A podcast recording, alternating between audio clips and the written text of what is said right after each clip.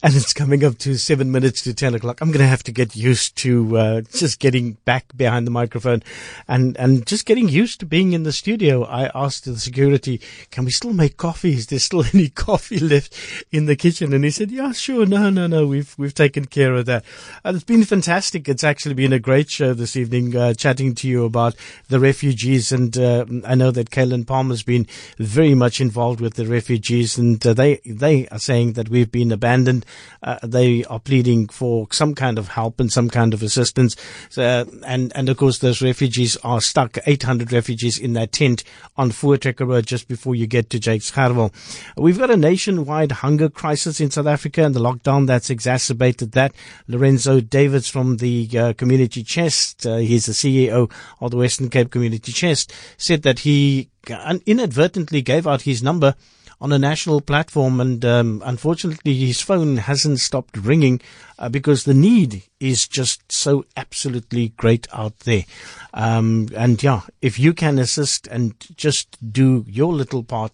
Uh, you know, by providing somebody with a meal or, uh, and, and I feel for domestic workers, a number of people actually don't want their domestic workers back again in their homes because the domestic workers come out of um, areas which um, have a very high rate of infection and, and people are scared. Yes. People are scared. So if you are scared, then maybe if you are earning a salary or getting somewhat of a salary, try to put 200 rand, 500 rand or a 1000 rand into your domestic worker's account so that she can also live, she can also eat, she can also feed her children be, until such time that it's good and you know, under this particular level three, they're able to, to, to come back to work for you. So, yeah, these are people who take care of you and take care of your children. So be a little bit more compassionate. Tonight with Zane Johnson in for Lester Kiewit on Cape Talk. And of course, it's time for our beautiful news, uh, which is the section where we actually um, stick to the most fantastic things in um, our beautiful news stories and bring you some positive stuff. And, uh, you know, it can be hard to find hope and meaning during uh, the stress and anxiety of lockdown. So staying home is more difficult than we could even imagine, um, which is why we aim to sort of brighten up your week with stories from across South Africa that showcase the joy and beauty of our unique country. And uh, this is beautiful news. Now, um, Patil Agazarian disappears from the kitchen behind uh, a poof of white dust while the flour settles. She sort of carves out the loaves and places them into the oven. As each edible pillow transforms, so does Agazarian's life um, when she fled the war-torn Syria from for Australia, and with her family, she was optimistic and ready to start afresh. But the language barrier and her lack of job experience presented an obstacle to starting a career and earning an income. The moment she stepped inside a bakery in Sydney, however, her world began to take shape. My name is Patil Agazarian. I'm from Syria. In the bakery, I work on the production in shaping the bread.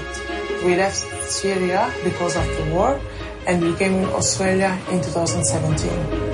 When I came to Australia, I had to get work experience. The Bread and Butter Project is the first social enterprise in Australia where 100% of their profit goes back for training refugees and asylum seekers. They are training and giving certificates in food processing and hospitality and they are training our English.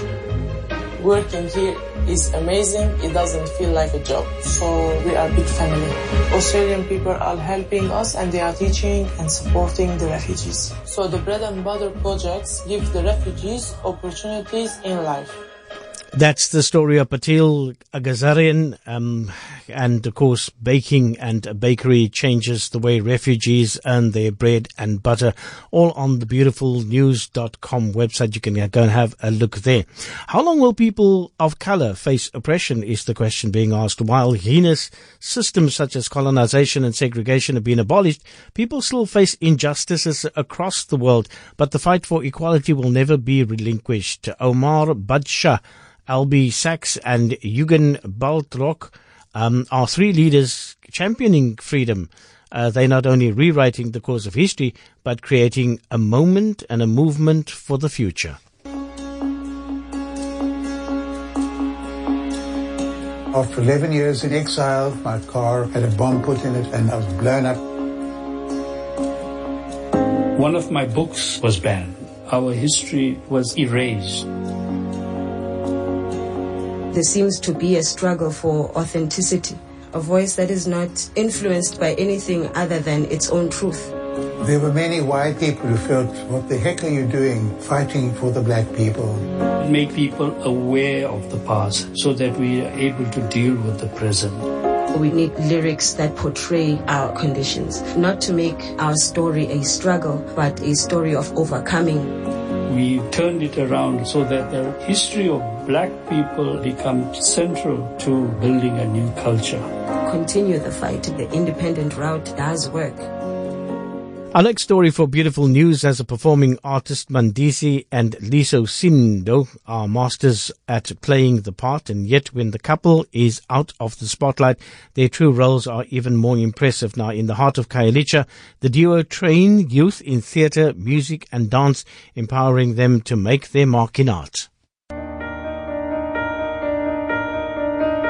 It was our dream to open an art school in the townships because we saw a need for it. We have about 80 students that we have. We do everything for these kids who are part of the theatre. So we are always there for them when they need anything, even food. We both noticed it that they always came into our house and asked for something to eat. All of them are coming in and we don't have enough. We then turned our theatre into a soup kitchen. We started to feed about 80 kids and then now we are feeding more than 300 people. We are doing the work that we're doing to create a strong bond. And that, of course, is the uh, story of Mandisi and Lisa Cindy, who are masters at playing the parts out in Khayelitsha. Their heart, of course, in music and dance and empowering uh, the sort of young people to make their mark in art. Which of these stories gets your pick? WhatsApp us now on 021 and an 072567 1567.